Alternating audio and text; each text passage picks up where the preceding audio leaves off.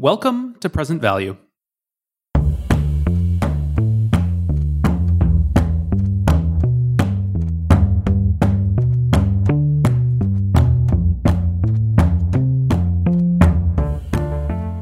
Hi, Present Value listeners. I'm Elizabeth Potts, a first-year Johnson M B A student and fellow producer on the Present Value team. I'm thrilled to introduce this episode with Professor Suzanne Shu from Cornell's Dyson School of Applied Economics and Management. The conversation focuses on Professor Shu's research in the area of behavioral economics. Professor Shu and Paul touch on some of the key principles of behavioral economics, choices around personal health, and why decumulation of retirement assets is so important. I hope you enjoy the conversation, and as always, subscribe, share, leave a review, and follow Present Value on Instagram and Twitter at Present Value Pod. I'm your host, Paul Whitcoe. Today, I'm excited to welcome on Professor Suzanne Shu. Professor Shu is the John S. Dyson Professor of Marketing at Cornell University's Dyson School of Applied Economics and Management. Her research areas include consumer self-control problems and consumption timing issues, financial decision-making, and leveraging behavioral economics in the health domain. Prior to returning to teach at her alma mater here at Cornell, Professor Shu taught previously at U C L A's Anderson School of Management and S M U's Cox School of Business. Professor Shu holds a bachelor's degree and master's degree in electrical engineering from our very own Cornell University. She then went on to receive both her M B A and PhD in behavioral science from the University of Chicago. She is also currently an N B E R faculty research fellow, holds a joint faculty appointment at the U C L A Medical School, and has been a visiting scholar for several years at the Consumer Financial Protection Bureau. Professor Shu, thanks so much for joining us on Present Value. Thanks so much, Paul. I'm very happy to be here. So I wanted to start with something I've been thinking about since we first spoke a few weeks ago. How does it feel to be back in Ithaca? Not many people leave sunny Southern California to move to upstate New York. Yeah, it's true. A lot of my colleagues in California thought I was absolutely crazy to be leaving L A to come back to Ithaca. But Ithaca has always been sort of the home in my heart. I grew up up in Syracuse, not too far from here as a as a small child. I came and did, as you mentioned, my undergraduate and graduate degrees here. I worked as a staff member here for a few years. I met my husband here, who was also an undergraduate in electrical engineering, and we uh, we got married here at Sage Chapel and Statler Hotel for the reception. And so this, to me, is a place that I've always loved and always feels the most like home to me. And I was just really excited and honored to get the chance to come back. Even as we enter a uh, cold winter ahead, huh? Absolutely. I kind of missed the seasons. It's been such a thrill to me to be here. I, I arrived in April. Of course, spring in Ithaca is always beautiful. And just as things were starting to bud and, and blossom, I, I arrived and got to see all the flowers coming up. And that was something we didn't really have happen quite the same way in, in L A, where it's always about seventy-two degrees. And it was a lovely summer. And then this fall, the trees have just been spectacular. So I don't mind the snow. I don't mind the cold. It's a good excuse to get some hot chocolate out. I'm quite happy to be back. That's right. Some hot chocolate and some podcasts is, uh, is the perfect remedy. There we go. So I know you studied electrical engineering here at Cornell and eventually made the transition to studying business, marketing, and really behavioral science. Could you talk a little bit about that journey and, and how you landed in this field? It's a very good question and not an obvious one, I think, when you first start thinking about it, and certainly not one that I ever expected I would go down. You know, when I went into engineering, I felt very strongly that that was the path I wanted to go on. I came out of a family of engineers, and I loved the problem of using science to solve these real world problems. You know, that was really what attracted me, was that I'm I'm someone who loves puzzles. I love being a detective and trying to figure things out and find better ways of doing things. So that aspect of engineering was really what drew me into it. And then I think from there, I took a path that's pretty common to a lot of our engineering students, which is getting a job in industry, working in technology for a while. I happened to be working in the telecommunications industry, and it was great. But after a while, you start to realize, wow, there's all these layers above us who know something about management, and my technical skills can only maybe take me so far, and I need some management training. And my husband and I both agreed at that point to go back and do M B As, and we landed at the University of Chicago. So the path from engineering into management made a lot of sense. And then where I think things took a really strange turn, perhaps, was as an M B A student, my very first week of classes, I wandered into a class taught at Chicago by Richard Thaler on behavioral science and behavioral economics.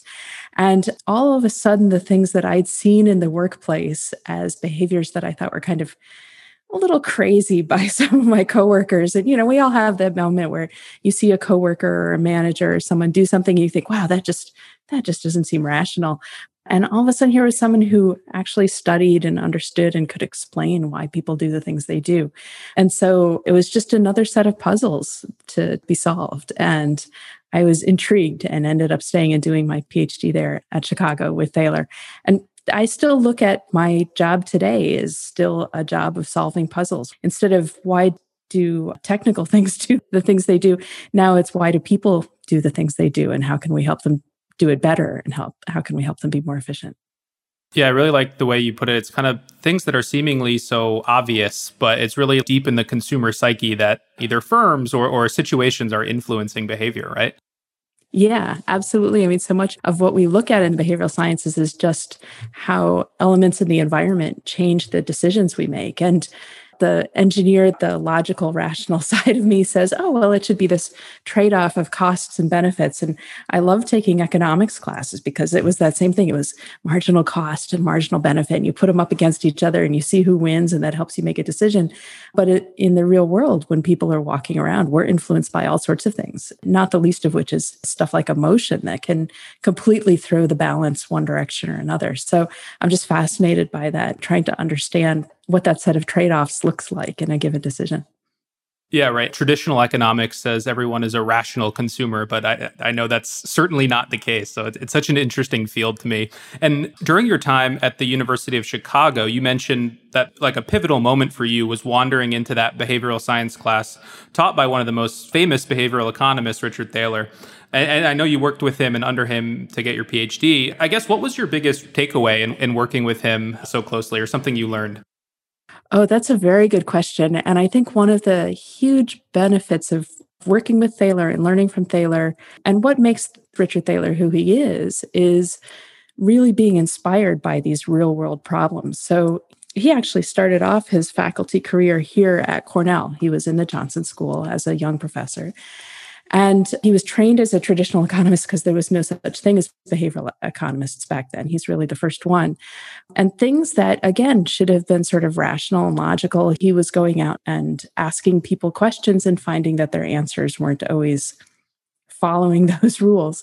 And he was fascinated by, why are people doing this? And so a lot of his most famous studies and his most famous topics have been generated by just observing people and seeing what they really do and trying to figure out that real world behavior. And that's, I think, what really appealed to me, was being driven by what you see going on around you in the real world, being driven by sort of a more applied attempt to understand the implications of the decisions that people are making. So rather than being entirely driven by the theory or sitting up and talk about ivory tower academics, it's, I, that's that's never been who I am. I'm, I'm really interested in these real world problems. And that was the kind of stuff that he studied. So I think that's that's part of what attracted me to working with him. Yeah, for sure. And just diving into some of your research now. So the first part of your research that I wanted to start with is behavioral economics in the most traditional sense. One of the key concepts in this field, and something you researched early on in your career, is the idea of nudges and choice architecture. Can you describe for our listeners who may not be familiar, what is a nudge and, and how do we see it in our daily lives? So nudges can sometimes be misunderstood in terms of what they are. And I'm going to go with the, the classic definition that comes from Thaler and his co-author, Cass Sunstein, who wrote the book Nudge. And so basically what they say is a nudge is something in your decision-making environment that helps push you one direction or another in the decision, but not in a way that you can't override it. And I'll give an example in a moment. So not something that binds you. It's not a constraint. It's not a restriction or a ban. It's just something in the environment that helps push you in a certain direction. and also is not using financial incentives to nudge you. So the nudge is, is usually sort of more subtle than that and doesn't come with these financial consequences. So some classic examples of nudges, a lot of people talk about defaults, and I'll talk about perhaps one of the most famous ones that's had a lot of big implications. Imagine that you're starting a job at a new company, and one of the options is to sign up for a four oh one k retirement plan. And on day one, H R comes to you and says, hey, do you want to sign up for a four oh one k? And the way it used to work was that you had to make an active decision to do that sign up. You had to sit down and say, yes, I want to sign up for this, and here's what I want the settings to be and everything else. And that's not always an easy decision. I mean, I remember my first job when they asked that question, I had no idea what I was supposed to say. I had no idea whether to sign up or not. I had no idea what to set the withdrawal rates at. I think I called up my dad and said, Dad, what am I supposed to do here? Right? So it's a it's a decision that if you haven't done it a bunch of times before, can be hard to figure out what to do. Using a nudge means setting it so that when somebody walks into a decision like that, the defaults, for example, are already set in a way that if you do nothing, you still end up with what most people would agree is a pretty good outcome. So the default might be to automatically put you into the four oh one k plan rather than you having to choose to go into it. The default might be that the percentage of your income that's put into that plan is, is something like three percent, which is sort of a good starting point. It's not too much, not too little, but you can override that. You can say, I want to save a lot more. I want to save six percent or ten percent. Or you could say, I don't want to save anything at all. I need all of my income because I'm financially constrained and I, I need that money for for other purposes, and set it down to zero and just not participate at all. So again, it's not binding. The person has the ability to override it. We're not paying people for making a choice one way or another, but we're giving them an initial push in the right direction so that if they do nothing, they still end up with a decent outcome. Yeah. And I guess sometimes I would think that the default option is always in my best interest, but that's not necessarily the case, right? Sometimes there's ulterior motives or deliberate framing of those choices, right? That's right. And Thaler and Sunstein have taken to calling those sludge, and they're updating their book, and I think they're going to have a whole new section on sludge. You're absolutely right that sometimes companies can use those not in our best interest to find ways to sort of trap us into things. So sludge could be something like setting the default in a direction that's that's not great, or instead of making it easy to do the right thing, making it hard to do the right thing. And a lot of cases of sludge that have shown up lately are things like you sign up for some sort of a recurring payment, and to get out of it, like a gym membership, you have to go through all of these hoops and special steps to be able to get out of it. I'd signed up for a gym at some point that required, you couldn't just call them and tell them you wanted to stop the gym membership. You had to go in in person and sign a form and show I D and everything else. And it's like, well, part of the reason I don't want to go to the gym is it's inconvenient for me to get there. So of course, it's going to be inconvenient for me to go show up and stop the membership. And that's sort of a form of sludge. It's making it difficult to do the thing you want to do. No, exactly. And thinking about this idea of framing choices, I know another focus for you has been framing choices over a time horizon. And people fall victim to this idea of myopic procrastination, if I have that right. Can you give an example of what this is? So myopic procrastination is thinking about, we have a joke uh, within my field in behavioral science that a lot of us study the things we're bad at, and procrastination tends to be one of my big weaknesses. So myopic procrastination is thinking, well, I don't have time or energy or whatever to do this today, but I can do it tomorrow. So I'm just going to put it off for a day without recognizing that tomorrow rolls around and the same problem happens, right? So if I look at my to-do list, I always have this problem that the items on my to-do list from today have often been carried forward from sometime last week and are likely to get carried forward by a few more days unless there's a really hard deadline that I have to meet. And so we procrastinate on things that are tasks or things that we don't necessarily want to do. Students procrastinate all the time on homework, which is why professors like me always have deadlines for homework, not because we really believe in a deadline, because we know if we don't give you one, you might not ever get it turned in. But one of my, or actually a few of my early papers were about how we procrastinate even things that we enjoy. So for me, a classic one is, is a gift certificate. People will give me a gift certificate for the holidays or for a birthday. And if it's something really awesome and special and wonderful, what we find is that people will think, well, I've got to wait for the right occasion to use this wonderful gift certificate. I've got to wait for some big event in my life or wait for the right day where everything's going right. And we end up postponing it, myopically postponing it, thinking that there's a better day around the corner and we're just going to hold off. And I shudder to think how many gift certificates I've sort of let expire because of that, that way of thinking. And so those were the studies we did, was looking at giving people gift certificates for fun things like a piece of chocolate cake and finding that they they don't necessarily go use them because there's always a better day. Or we looked at people who live in great cities like L A or London or New York City and asked them, how often do you go see the tourist attractions in your own city? And people who live there can always just procrastinate it to the to another day. It's like, I'm too busy today. I'm, I've got things at home I need to do. I've got other stuff I need to get done. I'm not going to go. Whereas a tourist who comes with a clear deadline by which they have to get it all done, they'll get out and they'll see everything within a couple of days. So even stuff that's fun will tend to procrastinate. And I end up giving the advice, you have to think like a tourist, pretend that you only have a week to go out and do something. And that's going to force you to go out and do it. You have to give yourself the deadlines. I'm for sure guilty of that myself here in Ithaca. I think it took a whole year for me to get to Ithaca Falls. I feel like one of the the, the biggest tourist attractions in the whole city. So I, I totally understand that. It's taken me about thirty years to go see. The things that I didn't go see as a student, I finally got out to see when we came back because I knew that I'd waited too long and missed them the last time. Yep. So another hallmark concept of behavioral economics is the endowment effect, namely that a consumer's valuation of an object increases once they've taken ownership of it. Your research notes there are really two aspects driving this endowment effect. Perceived ownership, which, if I understand correctly, is, would this really be a loss to me if I didn't have it? And effective reaction, which is basically, if I do, how much do I like this thing? So do you see one of these aspects as carrying more weight than the other, or how would you juxtapose the two? That's a very good question. I will say that I put more weight on the psychological ownership piece, and, and I've done a lot more work in that space over the years since we wrote the first paper on that literature. But the affective reaction, that's kind of your emotional connection to the object, that certainly plays a part as well. And I think it amplifies the psychological ownership. We feel more ownership towards things that we like and that we're positively disposed towards. So putting it in a almost simplistic framework, like things that we don't affectively like, that don't make us happy, we might push away from us a bit more and not see them as attached to us from an ownership perspective.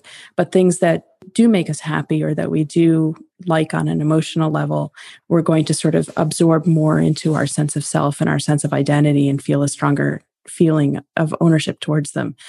And I'll note that this this feeling of ownership works for things that you legally own, but also things you don't legally own. So you can get a strong sense of ownership over things that that you just feel sort of attached to, even even places or locations. Like the Cornell campus, to me, I have a not sense of ownership in the sense that it's not like Cornell belongs to me, but I feel very emotionally attached to it. Sure.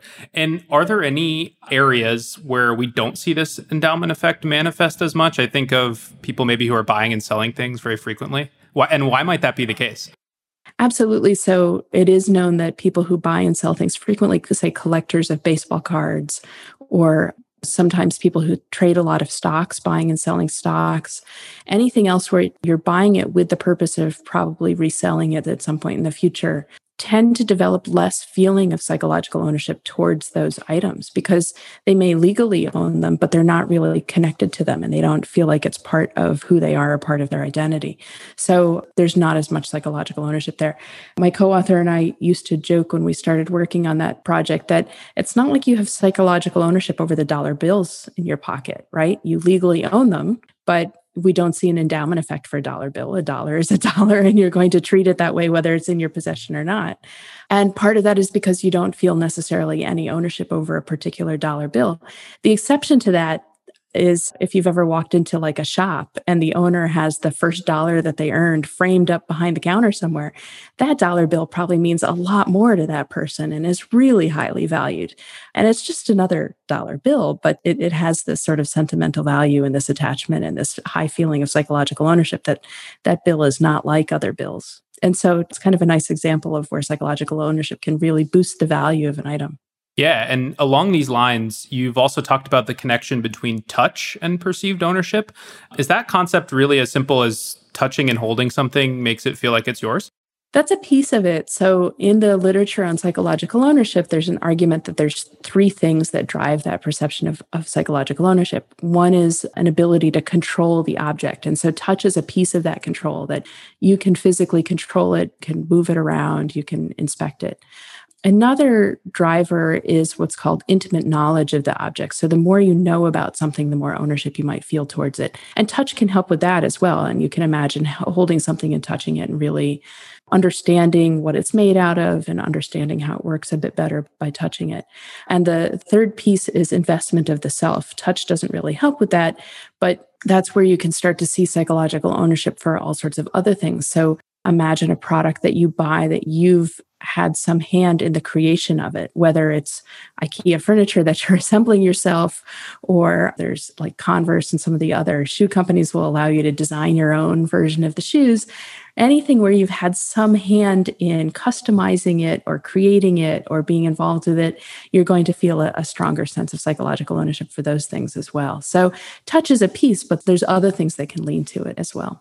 Sure. And, and you mentioned some good examples, and we've seen companies, I guess, sort of catch on to this concept in a lot of ways. Like I think of Warby Parker or Amazon Prime Wardrobe, who, who send you products to try before you buy, probably, you know, thinking about this idea of touch and perceived ownership. And I guess these, these types of strategies are even more important in a COVID world, right? Like this idea of going to the store and touching products we plan to purchase has sort of been put on pause for the time being.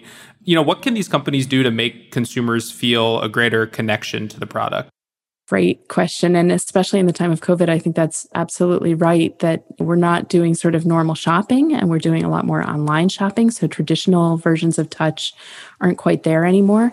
There has been some really nice work, not done by me, but I'm happy to say that I, I think some of our work on touch and psychological ownership did inspire some of the later work, showing that purchasing, for example, through a touch screen or a like a tablet or a, or a laptop that has a touch screen, because you feel like you're manipulating the object on the screen versus through just a keyboard or a mouse, does lead to higher psychological ownership and higher valuation. So that's one way in which online shopping gets us. But your example of Amazon Wardrobe sending you the clothes and giving you a chance to try them on and still send them back is a great example, because we know that anything that allows people to sort of do almost what I'd call a test drive, where you get to pretend it's yours for a little while and see if you like it, is going to increase psychological ownership and, and create a bit of an endowment effect where you, you start to value it more and you start to really think of it as yours. Right. And you've done some work locally in Ithaca on this concept too, right? From a sustainability perspective, trying to strengthen that perceived ownership of public parks or spaces through naming and other things that can potentially ultimately increase the care for these spaces. Yeah, so our most recent paper on psychological ownership was using it to drive sort of the sustainability and this idea of taking care of these public spaces. In economics, there's a long-standing idea called the tragedy of the commons. And the idea behind the tragedy of the commons is that when you have a public space that's, say, jointly owned by a bunch of people, like a park that's owned by taxpayers and is, is part of the public trust, then individuals are likely to abuse that public space because there can be no sense of responsibility sometimes. And so the tragedy of the commons is that these common areas can fall into disrepair because they're overused by people. And we started asking, well, you can't have legal ownership necessarily of these public areas, but can we increase psychological ownership so that people start to feel like, hey, this is my park or my lake or my space, and therefore take care of it as if it was their own. And that's what we were able to do. So you're absolutely right. Things like asking people to come up with their own name for a lake. We didn't do it at Cayuga Lake, but you could imagine being asked to rename the lake, and whether you want to call it Paul's Lake or you want to call it some other name that you want to give it, that might be enough to get you to feel a stronger sense of ownership over it. And again, remember those three drivers I talked about. So control of the item, intimate knowledge of the item, and investment of the self. Naming is a bit like investment of the self, but it could also be the more time you spend on that lake, the more you're going to feel ownership of it because you you just know it really well. or if you have a hand in volunteering and maybe a little bit of control over who uses the lake or any kind of being part of a committee that maybe oversees it, then that's also going to lead to psychological ownership. So there's there's multiple ways that people can increase their feeling of ownership towards these public spaces, which then increases their willingness to help take care of it more. Well, Paul's Lake sounds pretty good to me, so maybe maybe we can get to that eventually. But building on these consumer decision-making concepts, I wanted to take it to the individual level, some personal health decisions. And, and I know your research has touched a few different aspects of personal health. So one study that comes to mind is the work with colon cancer screenings. Colon cancer is a major cause of death in the United States, but people don't seem to prioritize the screening accordingly. Uh, it might seem a little out of place, but in your research, how did behavioral economics help intervene with this issue? So this is a story that actually starts in the classroom. I was teaching a bunch of M B A students, and one of my M B A students happened to be a doctor. She was pretty high up in the hospital system at U C L A, but she felt that she needed more management training, and so she'd come to do an M B A. And she was taking a class that I was doing on behavioral economics and marketing, and suddenly started realizing that a lot of the ideas I was talking about, these nudges that we we started off talking about earlier, could be used in medical environments. This is a space that's actually exploded over the last few years, and a lot of different universities and medical centers have really adopted behavioral interventions and nudges to try to change both patient and doctor behavior. But this was a little bit before that had really taken off in a big way. So we started talking, and one of the big topics that she had problems with was getting people to do these colon cancer screening kits. And it's not a fun screening. I won't go into the details of the process, but it's not enjoyable. And they were a little frustrated because they were sending out the kits for free to hundreds, even thousands of patients and getting very few of them back. And so what she asked was, what can we do from a choice architecture perspective, just in the mailings that we're sending to people to get more people to send them back? And we played with a, a few different things, but pulling in the psychological ownership idea, one of the simplest was just saying, instead of their original letter said something like, please take this fit kit that you've been provided by the U C L A medical system, and changing that to saying, this is your fit kit that we are sending you, and really highlighting it belongs to you, this is yours. And hoping that that, that feeling of ownership and that feeling that, wow, this This is entirely mine and it's up to me what to do with it, and maybe increasing the sense of value that went with that would drive a higher response. And and sure enough, it did. We got a, a lot more back, and they were very happy because they even caught some, some people that needed additional screening. So better for long-run health, colon cancer is this really serious problem. And it's nice to see the research actually having an effect on people's health and people's lives. And on a related note, I think something everyone is curious about is how the heck can I stick to a fitness goal, right? I'm guilty of it myself. We set goals and fall off the wagon very easily, at least for me personally. So is there a way that we can think about this differently to have some success? Well, I've already given away that I've canceled many gym memberships in my past. So it's something for, for all of us to deal with. And I've also already mentioned that I have a problem with procrastination. So certainly self-control and sticking to healthy habits is, is always a topic I'm concerned about. And any secrets are going to be are, are going to be most welcome on my end. So I had a PhD student a bunch of years ago that was, luckily for me, interested in this topic as well.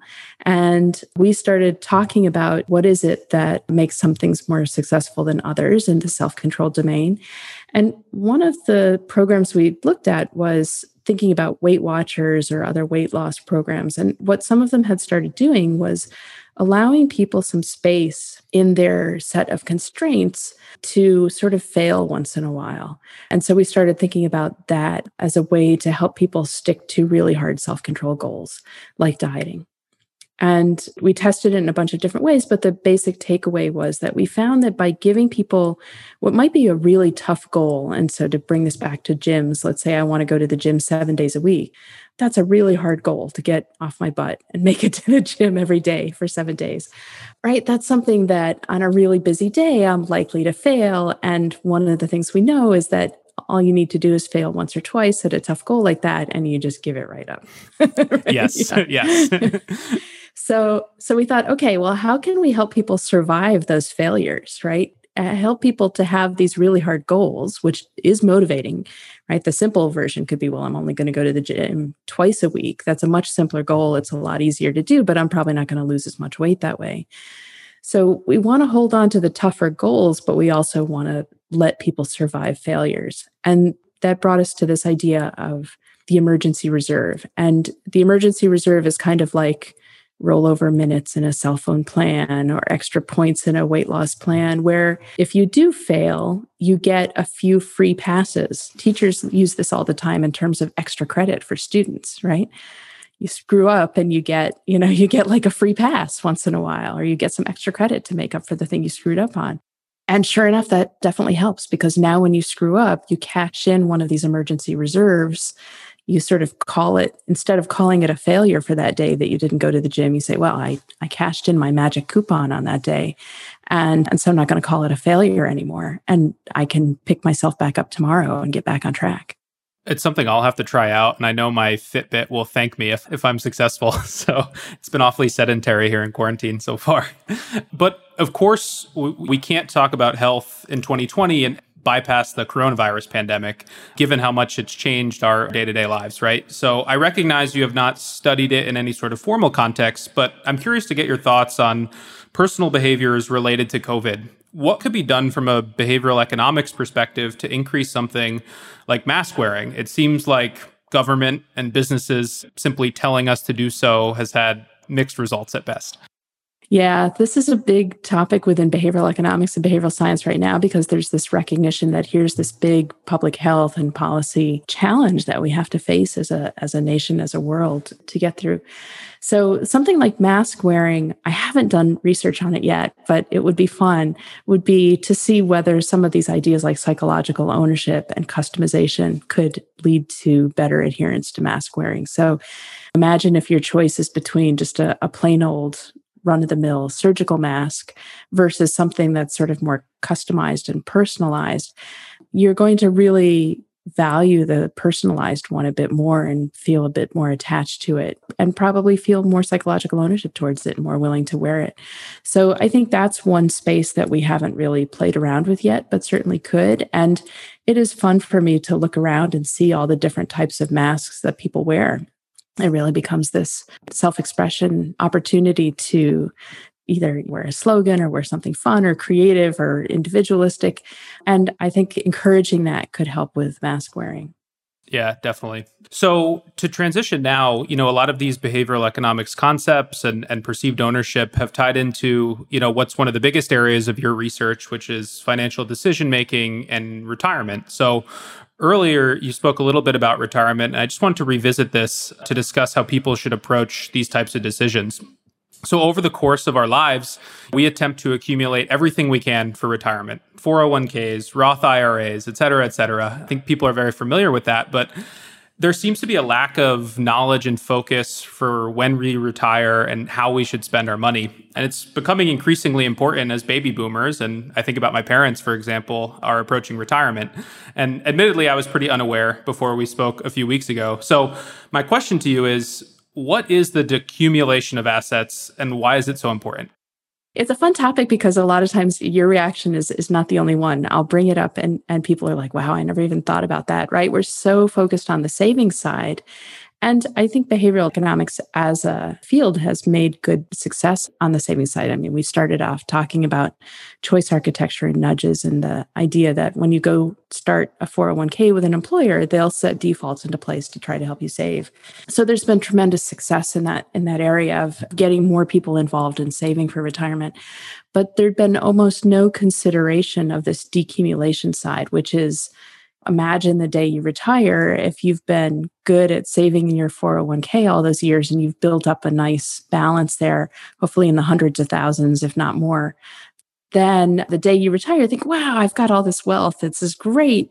But how do I figure out how to spend it down? I have no idea how long you're going to live. In most cases, it's not like we get this magic bit of information that tells us the day we're going to die. And so we can calculate and say, oh, we have thirty years of retirement that this money has to last me for. I'm going to spread it out exactly this way. There's also uncertainty in terms of what's going to happen with the stock market and investments. So if you leave it in the market, is it going to go up? Is it going to go down? There's just a lot of things you don't know, and there's a lot of years to, to get through. So it turns out to be a really, really hard problem, a problem that even economists who sit and strategize how to optimize this sort of thing don't have necessarily good answers for. I've talked to a lot of big financial services firms like BlackRock and some of the others who specialize in this, and they build these very beautiful simulations and models, Monte Carlo simulations that run through sort of a thousand variations of retirement and say, well, this looks like it's the best path. But most of us as normal humans who have to make this decision, you know, it's uh, it's not always obvious what to do, and we don't always have those tools at our disposal. So that's a big thing that I've spent a lot of time thinking about, is how do we help people address this decision, and what are the things that push them one direction or another? So back to this idea of nudges. And is the issue more that retirees feel like they're going to run out of money, or that they may not be optimizing and leaving a surplus? Or maybe it's a little bit of both. I think it's a little bit of both. So certainly there's this feeling that you're going to run out of money. You don't want to spend it too fast because it's really a fear of running out. And that is a big fear. Like that is something pretty terrifying. And so as a result, people tend to sit on the money. And we talked earlier about this idea of myopic procrastination, and especially for enjoyable experiences. One of the other things I tend to procrastinate on a lot is good bottles of wine. I have, I've probably collected too many good bottles of wine in my life. And my husband will say, oh, let's open one tonight. And I'll be like, no, no, no, we've got to wait for the right opportunity to open this bottle of wine. And I feel like retirement savings is sometimes like that. People can go into retirement and they've worked so hard to save all this money. They feel a huge amount of psychological ownership over this money because they've spent thirty or forty working years putting it away. They've got this beautiful nest egg that they've saved up. And the idea of starting to break that down and spend it can be a little scary, because what if you do need it later? What if something terrible happens when you're in your nineties and you're going to need that extra money? So I think there is a lot of fear of spending it, but also a fear of running out. And those, those two things can lead to all kinds of weird behaviors. For sure. And your research outlines five main approaches to influencing these decumulation decisions. Could you maybe discuss just one or two of those that you think are particularly important? So some of the things that we think have a, a big influence on these decisions and also can get in the way of how people address these decisions, it can be things like financial literacy, knowing what's available out there. It can be things like how people think about that uncertainty that we talked about, the uncertainty of how long you're going to live, and framing that uncertainty in a way that helps you deal with it a little bit better and address it a little bit better. Getting people to even just think about the future is so incredibly hard, right? Most people don't plan more than a few years at a time. And so planning when you're in your sixties for what life is going to be like in your nineties is really difficult. And so one of the things that we sometimes suggest people do is running out a mental simulation or a, a story of how you got to where you were, and then working backwards to figure out how to make that happen. Like, I'm going to imagine that I'm ninety and I'm living comfortably in my own place rather than being dependent on family, and I have all these other things going for me. Well, how did I get there? But also running out the negative version. So I'm going to imagine that I'm ninety and I've run out of money and I'm dependent on my kids to keep me housed and sheltered and fed. How did that happen? How did I, how did I run out? How did I end up in that situation? So there's a bunch of different things that we can try. Again, back to these nudges and choice architecture to get people to start doing a better job at that planning.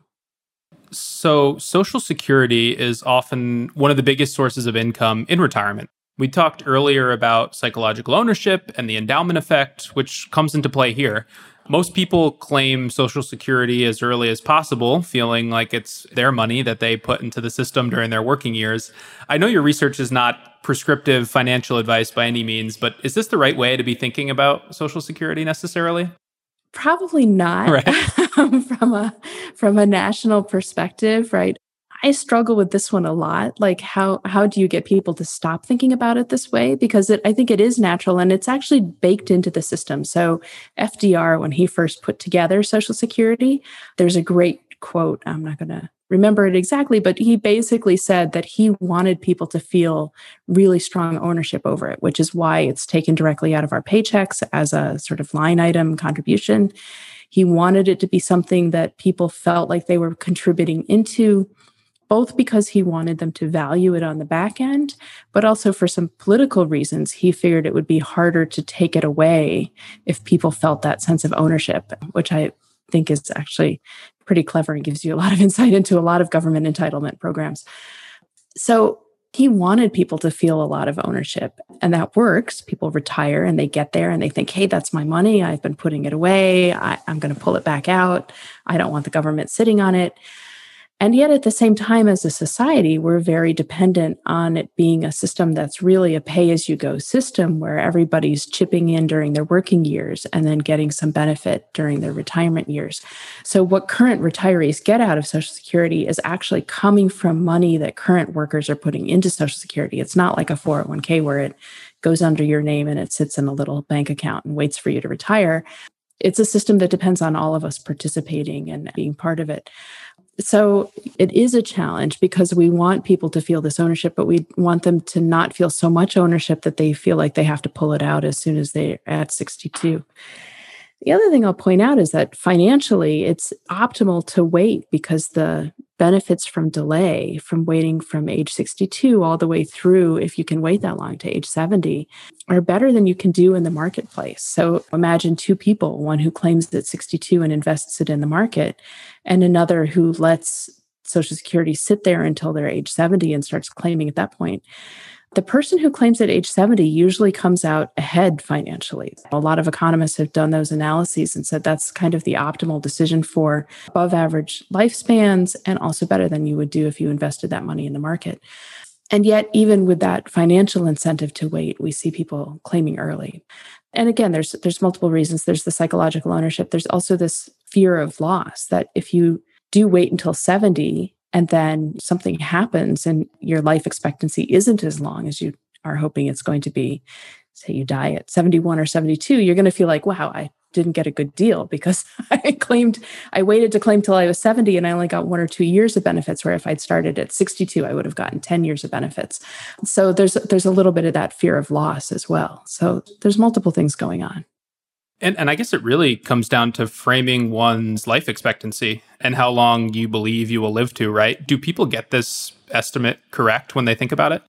Not usually. Most people are pretty far off. And we also find it's very dependent on how you ask the question. So if we ask somebody, what's the chance you'll be alive at age seventy-five, which is kind of the average life expectancy right now in the U S, or pretty close to, the reasons for being alive at seventy-five, you can think, oh, well, I did go to the gym a few times and I did try to, you know, not eat the chocolate cake as often. And I have some family members who lived a long time. So like living to age seventy-five, yeah, that sounds, that sounds doable. I think my chances are good. If we ask the flip of that question, which is what are the chances you'll die by age seventy-five? In a perfect world, the answers to those two questions would add up to one hundred percent because it's, it's two alternatives. There's not much else. And yet when we ask, what's the chance you die by age seventy-five? Now you're thinking about, oh, I canceled too many gym memberships. I didn't go often enough. I ate too much chocolate cake. I probably don't live as healthy a lifestyle as I should. I have family members who died young, right? It recruits all these sort of opposite thoughts. And now you start to think, wow, maybe my chances of making it to seventy-five aren't so aren't so great.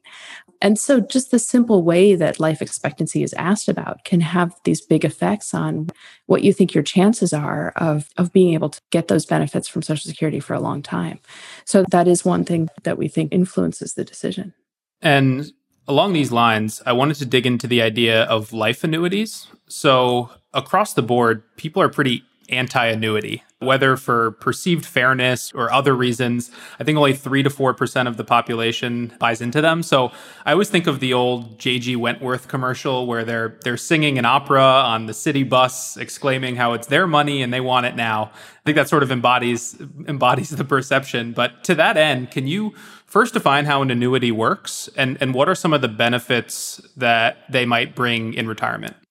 So there are lots of types of annuities out in the financial marketplace. And I, I, I want to be clear that I'm about to talk about life annuities, which are designed for retirement, right? And I mean, they're really best thought of as a form of insurance, and they're offered exclusively by insurance companies. And it's kind of a variation of insurance against living a, a long life. So instead of life insurance, which is you get paid out if you die, the idea behind a life annuity is that it's insurance that continues to pay out the longer you live. So thinking about it that way, it starts to sound a lot more appealing. And yet you're right, most people don't like life annuities and see them as unfair, and take up on them is, is incredibly low. Economists, sort of rational, non-behavioral economists, love them and write lots of papers talking about how more people should should have them, because it does give you this protection of living too long. If you buy an annuity when you're, say, sixty-five, and you manage to live all the way to one hundred five, one hundred ten, one hundred twenty, you're going to keep getting monthly income through that annuity. You, you will have that money for as long as you're alive. So it removes some of the risk. It's a way of, of removing risk of outliving it. The research we've done, and done a, a good amount of research on annuities and what drives people's choices on annuities. And we find that people see them as unfair because they're concerned that if they buy a life annuity, if they take some of that hard-earned nest egg that they've saved up all their working years, and they chip off a chunk of it and send it to an insurance company and get a life annuity in return, if something happens to them right after they buy the life annuity and they They feel like they don't get their money's worth out of it, that feels incredibly unfair. And again, it's an insurance product. So it's not like you buy life insurance, and if you don't die tomorrow and get the benefit of the life insurance, you feel like, oh, that's so unfair that I bought life insurance, or I bought insurance on my house and it didn't burn down, and I feel like that was unfair that I didn't get the benefit of my fire insurance. But that is how people seem to, to look at, at life annuities, that if they don't get the money's worth out of it, they feel like it, it was an unfair product. And so we've been very curious about, are there ways to get people to think about these life annuities that help them deal with the uncertainty of living a really long time, and it helps them spread their money out, right? Notice that this is a nice solution to this problem of how do I decumulate all this money? I, I'm converting it into what's going to be monthly income for the rest of my life, and yet people don't like them. So the psychology behind that is really fascinating and something we're still working on. Yeah, I mean, even hearing you lay it out now makes a ton of sense, but I question when I'm in that position if I would be able to pull the trigger myself. Just, I don't know, something about it, there's like a barrier there. So it's, it's very interesting. But before we go, I wanted to end with one question here. So a large portion of our audience are current students or recent alumni who are pretty early in their careers and are, are definitely in the accumulation phase for retirement. And in what ways would you suggest that we think about retirement and some of these important decisions that are kind of coming down the road? Is it a matter of assessing our appetite for risk? I, I'd love to hear your thoughts. Oh, excellent question. Uh, so one of the things I would definitely suggest, and one of the things we're we're trying to do even on a more national scale, is getting people to start thinking about some of these decisions, some of the decumulation decisions while you're still younger. So like I said, we've done a good job on putting behavioral solutions in place to help people save more. Most people who are sort of doing their M B As right now, or even doing undergraduates or whatever, they're going to go start working at a company. They're going to get offered a four oh one k, and those default settings are going to be there to help them start saving. So we're doing better at, at getting people to save. But saving is only sort of that first step. Now you have to figure out what you're going to do on the on the backside. And if you wait until the day you retire, if you wait until you're in your sixties and you've saved up all that money, it gets hard to make rational decisions because now you're emotionally attached to it and you have this high psychological ownership and you have loss aversion. So the sooner you can start thinking about it and almost pre-committing your plans while you're young, the better those decisions are often going to be later. And you, you don't have to force yourself into a corner so that you can't change them later, but setting up the default so that the money does get converted to an annuity, for example, on the day you retire, or at least some portion of it, then it's it's a little easier to stomach because you know it's coming and you've you've made up your mind in advance that that's what you want to do. And you thought about it rationally without a lot of those emotional issues. And I say that some of this is being worked on even nationally. The SECURE Act, which passed Congress, I think it was last year, a piece of what's in the SECURE Act is the ability for employers to offer life annuities as part of retirement packages. And we're starting to see some companies actually do this, where they're now offering workers the ability to convert four oh one k balances into life annuities at the point of retirement, often by pre-committing into it. And so I think we're going to see more of that. And I heard for a while some companies talking about calling that a personal pension, which I've always loved. Like, the idea of a pension is great. People love pensions. They love the idea that they get monthly income. And now, instead of the pension coming from the company or the organization, it's a pension that's driven out of your own four oh one k. So you've saved the money when you're younger and you're converting it to income when you're older. So those are the things I'd encourage people to think about, is to start making the plan in advance so that you don't have those emotional issues tripping you up when you get there. Yeah. And, and once I finish school and have an income again, uh, it certainly gives me a lot to think about. Right. Well, Professor Shu, this has been a fascinating conversation. I've really learned a great deal. So thank you so much for coming on the Present Value Podcast. Thank you so much for having me. This has been a great opportunity. I'm so happy to be connecting back to the Cornell community in this way. So thank you again.